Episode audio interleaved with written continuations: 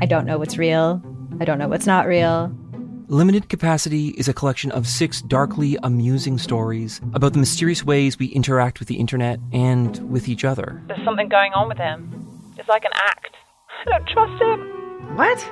You're staring at me like I should say something, but I, I don't really know what to do here. That's the whole name of the game. Don't talk about how the town isn't real. You understand? Limited Capacity, available now on CBC Listen or wherever you get your podcasts. This is a CBC podcast.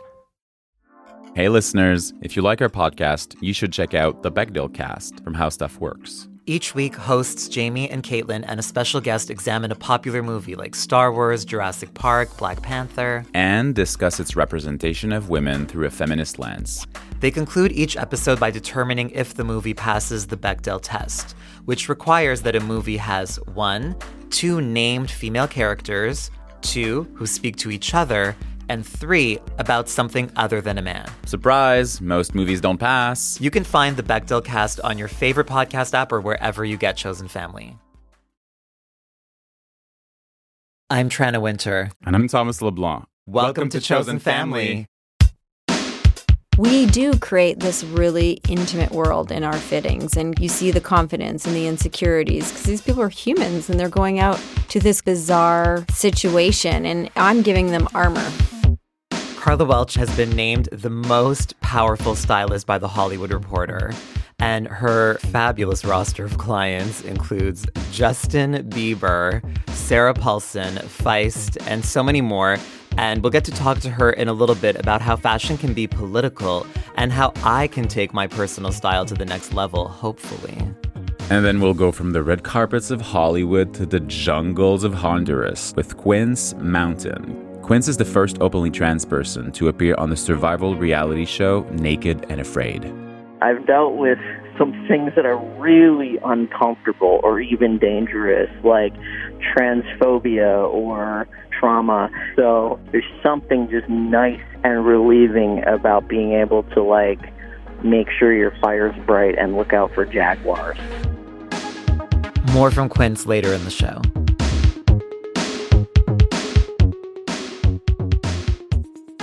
So, Tranna, um, there's something I've wanted to talk to you about, and I'm a, I'm a bit nervous.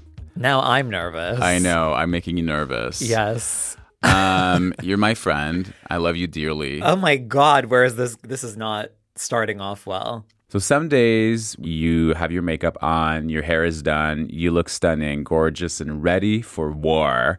Right. And other days, I mean, you're more casual, you aren't wearing makeup, your look is not as like done up. So I wanted to know if you feel when you're interacting with people that there's a difference Oh my God, what a question. That's like the biggest question of my life, you know? Um, because I don't feel any differently um, based on how I look. You know what I mean? And I think what we also forget is that, like, even Jennifer Lopez doesn't look like Jennifer Lopez without makeup and the whole glam squad. So there's this really, you know, unrealistic expectation that all women, cis and trans, are subject to about how we're supposed to look and how we're supposed to look a certain way all the time. You know, it's not really as discussed how much actual work goes into that because it's work. It's work, and it's you know like I'm always so impressed because like if I'm asked to do a, a, a five minute or a ten minute stand up set, I'm a cis gay man. I just show up, I do it. Like for you, it's like and I'm hours. so jealous of that. I know, and for you, it's more time to prepare. It's the same pay. You're actually spending money getting ready because you have to put makeup on and you dress differently. I think what makes my relationship to my appearance so challenging is that we've all been taught culturally to process and understand gender on a strictly visual level.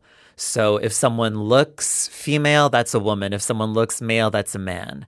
And what I hate is that it puts me in this position where I have to sort of like constantly justify and explain my appearance to people. So, like you mentioned, you know, even when it comes to work things, if we're just going to CBC to do an interview to promote an upcoming show, but they want us to be there in person, I don't feel like spending time doing my makeup because I just have to be on the radio for 10 minutes. So when I'm being booked for something like that, I literally have to tell the producer like give them a warning basically and say, by the way, I won't be wearing makeup, but please know that my pronouns are female. And it makes me so uncomfortable to have to do that. I think for me, the ultimate question is how much do I have to commit to an appearance to be understood? A few weeks ago, we were on the show together. It was a queer show. Um, you were just like normal. You, yeah, I wasn't like, wearing makeup. Yeah, and I sensed your the vulnerability that I know of you as a friend. I felt that night in the room, but sometimes I feel that like because you're you have to put on this armor. Right. I mean, on the couple of times that I have been on stage without wearing any makeup, obviously it's always been at queer shows. So I feel supported. You know what I mean? Like I feel like I can joke about it. Like I can get up on stage and just sort of address it very briefly and then it's fine. We're all on the same page. Whereas I feel like showing up without necessarily looking like my most femme self in front of like straight cisgendered people, it'd be a lot more complicated to explain. But I think like again, like my question for myself is just to what point as a trans person am I obligated to visually present as my gender? And I think that question, I think, is a question that even cis women ask themselves is like, is this really for me that I'm doing this? Or is this for other people so they can understand me and I can move through the world a bit more easily? What do you think of the famous RuPaul saying that, you know, we're born naked and everything is drag? Yeah, I think it's the truth. If I were able to deprogram everyone's understanding of gender, live in a world where I would be seen for who I am, regardless of what I look like, I would still want to glam up sometimes. Like, I think it's fun, but it's fun when it's on my terms. It's less fun when it feels like an obligation. I agree with you. Recently at a show, I was wearing like very heavy eye makeup. And I know that you and our friends who are drag performers look at me like, oh, it's so cute. It's like this guy who's wearing makeup. And well, makeup is so much fun. Yeah, makeup is amazing. I wish there was less stigma for men for using makeup or even like making bold fashion choices in general. I'm I'm pretty conservative with fashion, but I remember I was wearing a school uniform from kindergarten to the end of high school. It was basically a variation of the same thing. It was a a polo shirt. Comment tu dis débardeur? Like um the, on top of the polo. Like a cardigan? A cardigan, some polyester pants. so after high school, I went crazy wearing all the colors. I would wear like turquoise, pink, blue, wow. red. I was, yeah, for a few years. And now I mostly wear black. Yeah, back to black.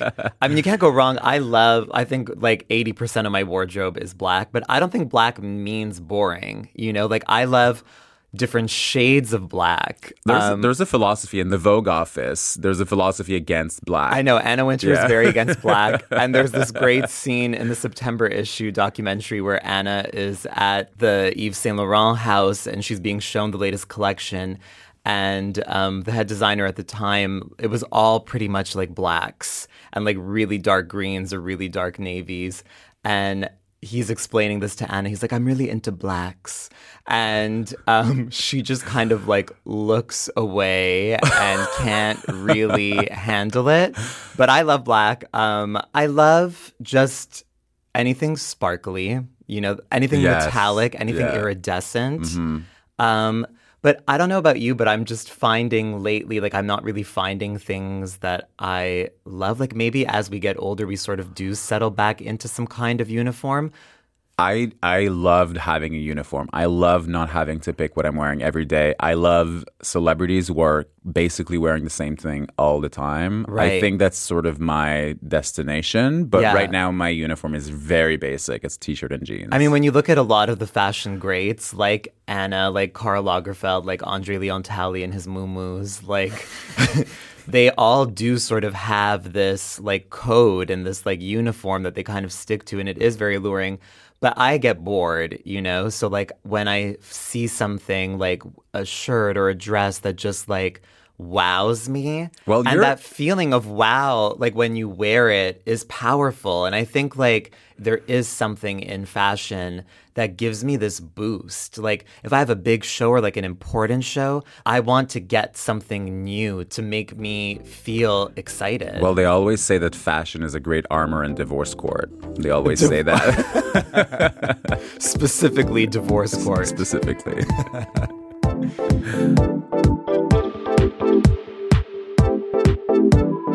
you don't know is that that sweater is not just blue, it's actually cerulean.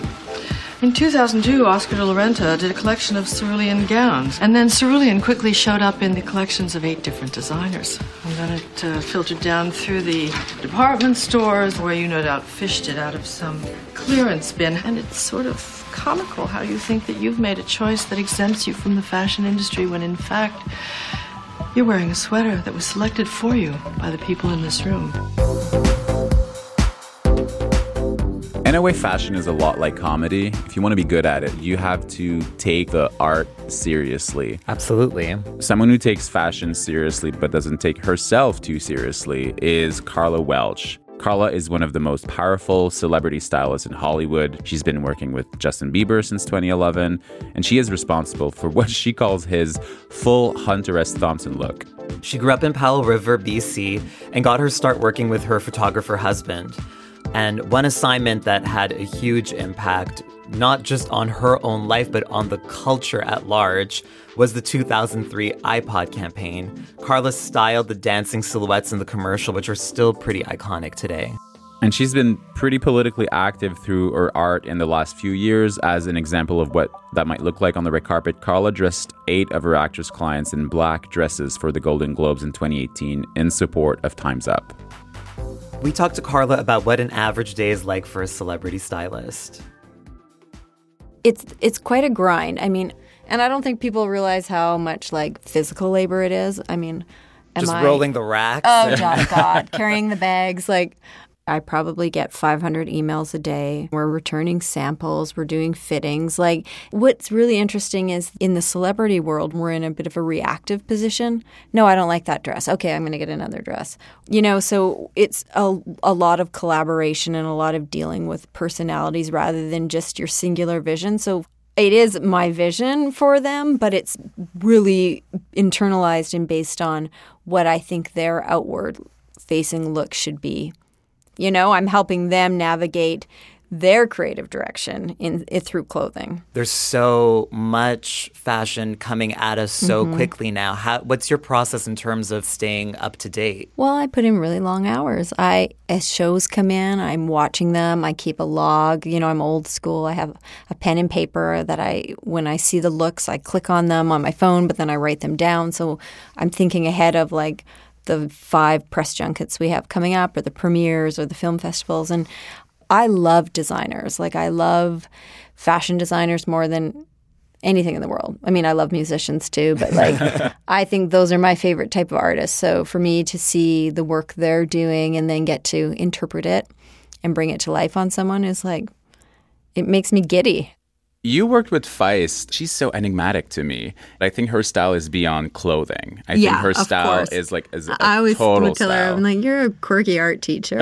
you know, what is so funny and interesting, and I don't think Leslie would care if I said this, like, she came out to be such a superstar, right? And when the Grammys, and we had all these amazing dresses. We had like the first Balmain collection, you know, pre Olivier, and um, it was so beautiful. And I had all these ideas, and she was like, I want to wear this dress that I bought at Goodwill. I remember thinking, what the fuck? you want to wear this dress you bought at Goodwill?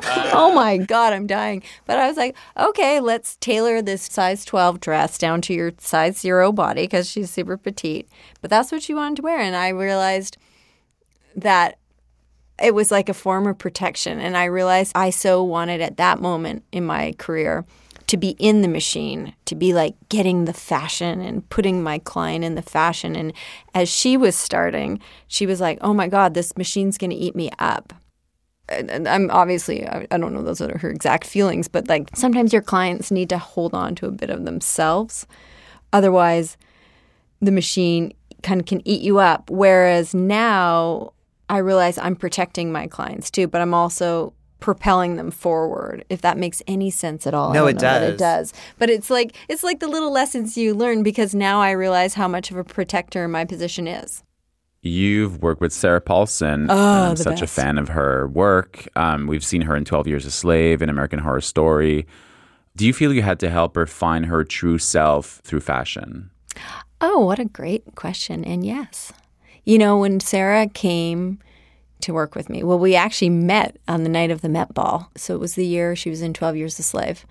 And so she was like, People don't like my dress. And I'd never met her before. I was like, Well, do you like your dress? And she was like, Yeah. And I said, Well, I guess that's what matters. And I we still laugh to this day because we met at such an interesting time. It was like a real rising together. Like she was playing Marcia Clark and all of a sudden was, you know, going to start winning everything. And like I told her when she came to me, like, I'm not going to give you a hundred options. I'm going to give you the option. That's the option for you.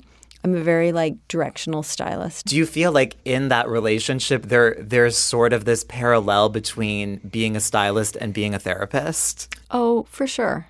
For sure. We do create this really intimate, intimate world in our fittings and coming in, and you see the confidence and the insecurities because these people are humans and they're going out to this kind of bizarre situation, and I'm giving them armor. It reminds me of Bill Cunningham when he said that fashion is the armor that we use to deal with everyday Yeah. life. Mm. Isn't that the truth? Yeah. Think of your favorite one hit wonder, Or that overpriced toy your parents would never let you have? or that TV show that no one else remembers because it was canceled way too soon. Now, what if we could fix it? I'm Franchesca Ramsey. And I'm DeLon Grant. And after 20 years of friendship, we are now hosting a new nostalgia podcast called Let Me Fix It. Each episode, we'll dig into our favorite celebrities, shows, and brands of yesteryear, and then imagine what it would take to repackage them for relevance today. Think of our show as an intervention, but with way less stakes. So subscribe to Let Me Fix It wherever you get your favorite podcasts. I want to go back to Powell River, Mhm. um, where it all We're started. We're taking you back, Karla. it's just this because your journey is very impressive. Uh, your And dad had a clothing store at the time. Yes. Yes. Yeah. And I worked for my dad from a very, very young age. And that was always, it's funny if I think back, you know, I, do you know what the CBC needs to bring back with the original host? Oh, I know what you're gonna Fashion say. I knew okay, you are were we gonna say there? that. Yes.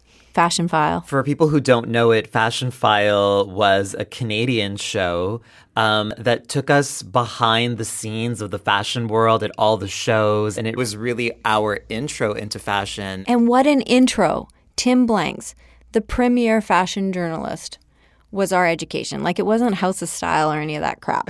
It was Yeah. like for real For real. learning. And I think that's why I'm serious about it, you know? when I like was reading your story, Karla, I thought I don't know, I just had this image of like, oh my god, here's this kid in Powell River marathoning Fashion File, Mhm. and then cut to X years later, and you're actually like working with Cindy Crawford on a shoot. I know. Like, how does that happen? I pinch myself daily. We wanted to get a few style tips from you. Tranna and I are both comedians, and you work with Amy Poehler. Oh my I- God, we, I the best love, human yeah, on the planet. She's amazing. Comedians are not really known for their style. Should we be more um, daring in our style or personal style, or especially No. male comedians? No, I mean, I feel like it's so. What makes you not think about what you're wearing? You don't want to like look in the mirror 300 times. Or maybe you do because you're like, damn, I look great. but for me, it's more of like, what is like the ease Mm-hmm. and take the the stress away from it. But I mean, comedians know. I mean, if you want to dress crazy, sure, but I love classics. With my interest in fashion and like I feel like I've sort of nailed the basics of how I like to present myself visually, Mhm. but I just feel like I'm not taking things to that next level. So I'm just curious for people that are working on really limited budgets, like what are the little things that we can do that just elevate the look? I feel like a little accessories are always good and just find people's style you kind of love and like emulate it a bit. And there's no crime in that. You don't have to be born like Kate Moss who like came out of the womb probably in a vintage like Dior dress. Like you can you can tweak with it. So, beyond your aesthetics, you're also known for your strong point of view in a political sense. In your vision of what you do, how is fashion related to activism? Well, I just think it's it just happens to be the vessel that's my platform is fashion. I've always kind of shared my beliefs and stood up for what I believe in and wanted that to be a real big part of my life. So it just so happens that I'm a stylist at the same time and I'm I'm very very unafraid of using it and I I realize that even more so I can use it now and I use it as a place of leverage. Just how I speak up and who I choose to work with is a form of my activism. Is this something you talk about? Your because you, you surround yourself with like the strongest women in Hollywood, Yeah, right? totally. What do you talk about in this moment of Times Up and Me Too? Oh, we talk about it. We talk about it. I mean, I feel like since, you know, Trump was elected, we're in a battle right now. And I think we're sadly in this point of being exhausted and all this stuff just keeps happening and happening and happening. And so we're getting ready. But I think that idea of battle is definitely related to the idea of fashion being armor, and it's sort of coming Mhm. back to that. And it's like we can, we need every boost we can get, even if it comes from something that is seemingly superficial, but also comes with a lot of depth. Um, You got to celebrate your joys, you know? Exactly. And I feel like also through your work, you've also done things for groups of people that have sort of been marginalized or ignored in fashion, you know, like Thank women you. over 40 and people who don't have, you know, that magazine body or sample Mhm. size, what have you. What is even a magazine body at this I don't point? even know anymore. But Good, do you I hope they think change it. do you think there's real change happening in fashion? Totally. You think it's real? Yeah, I do think it's real, and I thank you. I feel very like proud that that's kind of being a cornerstone of what I've done, and but I think I think it's changing. Listen, there's there always going to be you know thin models. Of course, I just shot a campaign, and it's all on models, and then we did do a whole other with like regular bodies, my body, plus size bodies, like every kind of size of stuff we're selling. We shot it on every type of girl, but and it's just like diversity and fluidity and everything's changing. You know, I even liken it to like Pride. It was just Pride here in LA, and it's everywhere. And some people are like, "Oh, it's commercial." It's like that's great that it's commercial because that means it's permeating mainstream culture till we'll get to the point where it's like, yeah, of course, you know, like. So I don't. I think change often doesn't come fast, but it comes, and I think we're in a place where it's not a fad anymore to care and not a fad to be diverse. Right. So, to wrap things up, Karla, we just want to throw a few style moments and trends and stuff at you and just get like your immediate response if you're Okay. down for it. Okay. Of course. Jennifer Lopez's famous green Versace dress. Iconic. also, shout out to Andrea Lieberman, like the OG celebrity stylist who paved our way. Yeah. One of my Absolutely, heroes. Yes. Celine Dion's fashion reinvention in the last three years. I mean, I love it. I think her joy is so palatable, and that obviously she probably emotionally came from so much, but that she has so much fun and is so over the top. Like, she's such a diva, but like a Canadian diva, so it's okay. Yeah. Madonna's eye patch. Eh. I mean, is she losing her balance? I don't know what's happening. I don't know, but it's um it's something. Well, we wouldn't have been here without her, but you know, I could live without the eye patch. Um, Keep me athleisure for people who don't work out. I am not a fan of athleisure. but you know what? I love a really cute sweatpant. Like I wear these like really high waisted vintage sweatpants and like I feel pretty sassy and cute in them. But I do not believe in like don't fucking wear yoga pants. Unless you're going to yoga. What about sequins? I love. Yeah. I love Sometimes I'm worried. Like I'm, I'm always drawn to things that are sparkly, but sometimes You I'm sh- like, is this too like 80s? Is this No. too like? No. Find something sequin you love and mix it into your wardrobe. That's how you can take it to the next level. Okay, done. Who's your ultimate style icon? Denise Huxtable. Mm. Oh, that's a Lisa good one. Bonet. I lived for the Cosby Show, which probably isn't like the best thing. It's a sad thing to say, you know. I guess we're not allowed to say that anymore. But those were I watched it every Thursday with my dad, and I lived to see what she was going to be wearing. So at the end of the day, some people will say it's just clothes. It doesn't Mhm. matter. What do you say to that? How does fashion matter or does it not? It matters if it matters to you. You know, like I'm not going to ever poo poo on someone because they don't have great style or they don't care. That's there. they probably care deeply about other things. And, but for me, it's my profession. So I take it seriously, but I also like to have fun with it. Like there's an, an, an amazing boost you can get when you feel good about yourself. And so if clothing helps, then I'm here to help with that. I'm on board. Me too. Well, I've always been on board. Yeah, I really believe think in that power personally. Like Same. it is transformative. It, you know what? And I, and I would agree. Like I think if I could get anybody who's like maybe I'm not I don't like clothes. I bet you I could get them to like clothes. Karla, thank you so much. Thank you so much for having me, you guys. Have, a Thank great you. day. Thank you. Bye. Bye bye. Celebrity stylist Karla Welch. You can follow her on Instagram at Karla Welch Stylist.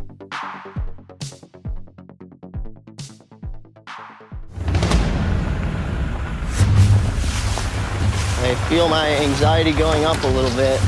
It's a pretty imposing looking jungle. It's getting real. I'm really open to adventure and I have a rich life experience.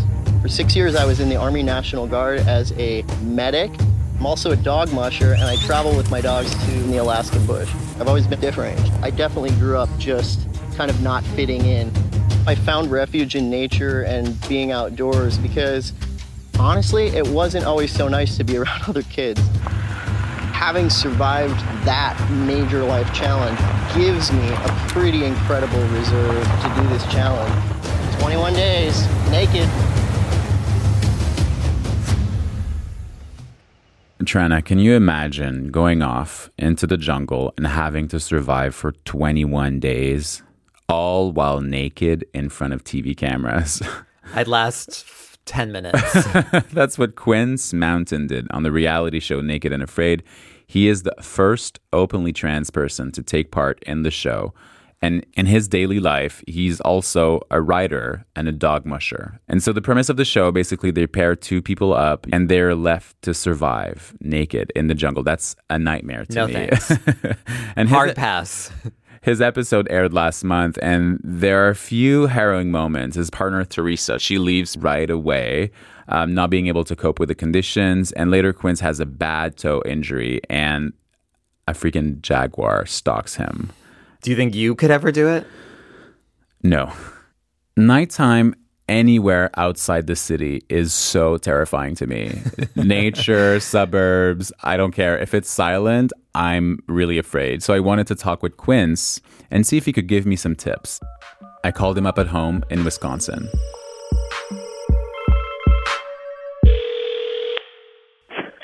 Hello. Quince, how are you? I'm well. Hi, Thomas. I'm just answering people's questions about chickens, so it's good to hear from you. Somebody's having trouble with an aggressive rooster, and it turns out it's it's. I'm I'm avoiding writing uh, a little bit of writer's block, so uh, suddenly I feel really confident in my chicken expertise. That's amazing. I have to say, Quince, I'm a city gay guy and I'm terrified of nature. I'm terrified of animals, the night. And you were uh, naked in the jungle for 21 days. How did you do it? because it was so much less bad than other things. Like I'm terrified of like the phone uh, and email and all kinds of things that weren't happening out there. I mean, having a jaguar stalking you. There's something wonderful about literalizing the metaphor. And when I've dealt with some things that are really uncomfortable or even dangerous, like chronic illness or transphobia or supporting a, a partner who's going through trauma, there's something just nice and relieving about being able to like make sure your fire's bright and look out for jaguars. So, um, you know, I enjoyed it. Like uh out there I could just kind of be naked in a really humid environment and watch my skin kind of fall to ribbons and nobody was bothering me. we know you from from Twitter. You have a, a great Twitter presence, but you're uh, mushing dogs most of the time. And on your Twitter bio, it says you were wrangling horses growing up. So nature is something that's been in your life for a long time. Is it? Does it have like a healing quality to you? I always felt. I mean, maybe you felt some of this. I don't know, but there's different ways for queer folks to feel marginalized from sports. I always felt like I was good at sports, but having been assigned female at birth, I wasn't like, you know, you could never with- be in the right team. Yeah, yeah, no, that was really it. When I was watching the episode, your partner Teresa, she leaves pretty quickly after four days, five days, Yeah, something like somewhere. and you looked relieved. I have to say, were you relieved when she left? Oh, oh my god, I was so relieved. That's a good read, Thomas, because people say I look scared. But there's a Bible verse in Proverbs. I mean, I like really grew up really as a Bible thumper that says it's better to live on the corner of a roof than to share a home with a quarrelsome wife. And I felt that very much. She was just so unhappy. Every, you know, from the first step she took, it's like the rocks felt wrong and the whatever felt wrong. Everything felt wrong. Um, in theory, it's wonderful to have a partner um, out on a challenge like that. But if the partner is so unhappy being there, I mean, it just takes up a lot of emotional energy and space. And it was like just nice when she left. That said, I kept reminding myself that I'm really comfortable in the wilderness. This person isn't, and I'm afraid in another environment, such as my career, right? I can have all kinds of insecurities around my career, and if I'm taking those out on my partner or on my friends because I'm crabby, I mean, it, it sort of made me realize what it feels like. It just helped me own my shit more, like um, Teresa's experience there because I mean she was just unhappy there. It wasn't her thing, and and it was clear that it was like my thing. I was made to do it. when she left, you weren't alone in the jungle because there was a crew. There, there are people filming you. Ah, Thomas, there is and there isn't a crew out there. How What's how? the perception? Well, the perception like, is there's like, there are producers. You you know they had to call the emergency at some point for your toe. Um, there's a camera guy. Oh, you're assuming the camera person was a guy? I am. Was that was that a guy? Am I misgendering that person? Sharon was an amazing. Oh, I love it. Thank you for that. Um, so what's that relationship? What are these interactions over the course of 21 days with these people? the director of photography, Derek, was great. Chris was the assistant camera. He was great. Sharon was a shooter producer. Um, she's also incredible. So, so there was a, a really good crew. Jeff did sound, but they're there from like ten to four. Like, Oh. there would have been nobody to stop me from being eaten by a jaguar. Like, I, I had this like emergency radio in a bag that I could use if and I mean, if there was an emergency, I could get an uh, EMT or doctor. But even that, like that person was like ten minutes away. So, you know, two thirds of the time I was I was by myself out there. Oh my God, that sounds so intense. But I think you looked kind of at peace in some moments, even though you know some some some scary things happened. Were you afraid of how this would be edited? Because you watched the episode with friends and family at a bar, right? I watched the episode for the first time with friends and family at a bar, and I had no idea what it would look like. Um, I was surprised in a couple of ways. Number one, I think there were really some dramatic, you know, sort of socially dramatic moments between Teresa and me that they could have shown. I mean, at one point she yelled at me for being a entitled asshole or something, and uh, uh, you know, I, I can't speak for the whole genre, but I thought they did pick 42 minutes that told the story of our time there, and I was completely impressed. I'm so terrified of nature, but I'm also just terrified of being naked in front of cameras. How do you feel with your body, with the idea of people caring or not caring about your body? Because we, we, we see your surgery scars. I mean, the minute you get naked at the beginning of the episode. Yeah, I mean, I don't know. Trans guys are just this invisible thing, like sexually. We're neither an object usually nor a subject, right?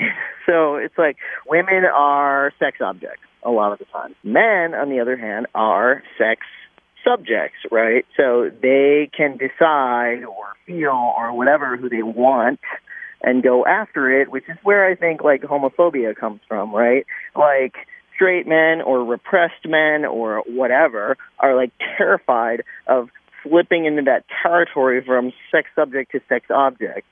Do you think they're terrified, or do you think they secretly want it?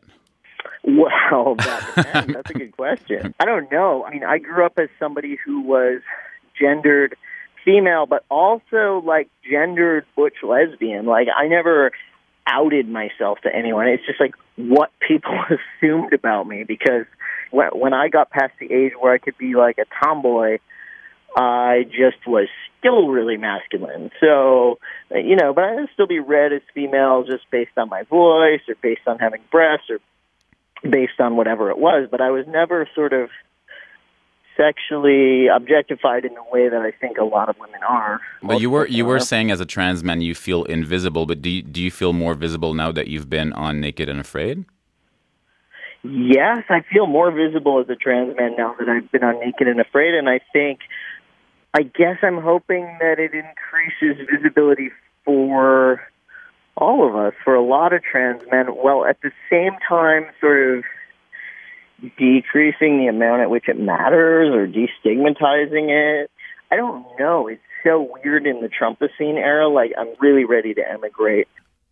I told you at the beginning, I'm a city guy. I'm a basic gay. I love my Starbucks. I need nature tips. How can I connect? And I'm being honest here, I want to. How can I connect with nature?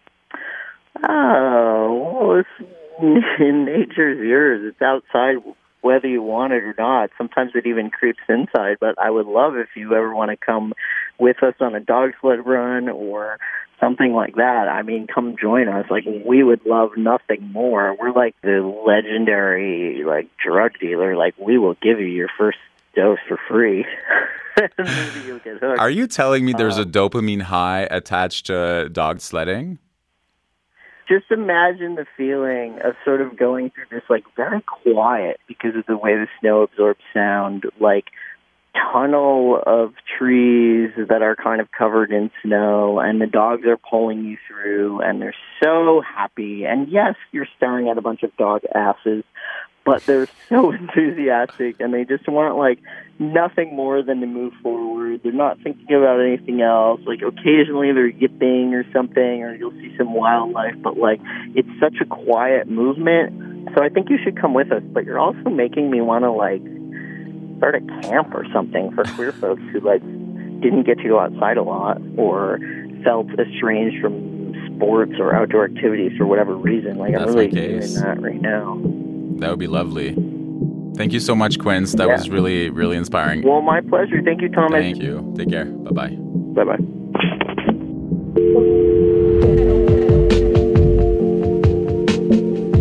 You can follow Quince on Twitter at Quince Mountain, and also you should really check out the New York Times article Quince wrote on his experience in the jungle. It's called Naked, Afraid, and Transgender The Wilderness Couldn't Care Less. So, Thomas, now you have an official invitation from Quince to go and join him in Wisconsin and dogmush or start that camp. Are you going to do it? I think the camp is a phenomenal idea. I would go. I would pack my bags and go spend a week there and, and sort of like live with my fear of nighttime in the country. We'll go but together. like a summer camp, no. There's to me, there's nothing more traumatic or triggering than a summer camp or anything that resembles a summer camp experience. I'll just post stories on Instagram for you. There won't be any Wi-Fi there. You'll be really alone. Imagine not being on social media. Oh my god.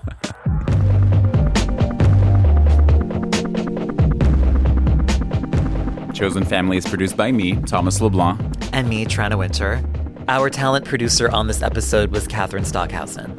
Our editor producer is Crystal Duhame, and our music is by The Lost Boys. Judy Z. Gu is our digital producer. Tanya Springer is the senior producer of CBC Podcasts, and Arif Nurani is the executive producer. Check out our Instagram at CBC Podcasts and give the account a follow. Also, Tranna just wrote a great piece in The Walrus that came out this week. The title is The Impossible Beauty Standards for Transgender Women. Be sure to look it up. Also, join our Facebook group. Don't send us DMs. If you want to talk to us about the show, join the Facebook group. Chosen Family is a CBC podcast originally developed in association with Phi Studio. Listen to Chosen Family wherever you get your podcasts. For more CBC podcasts, go to cbc.ca slash podcasts.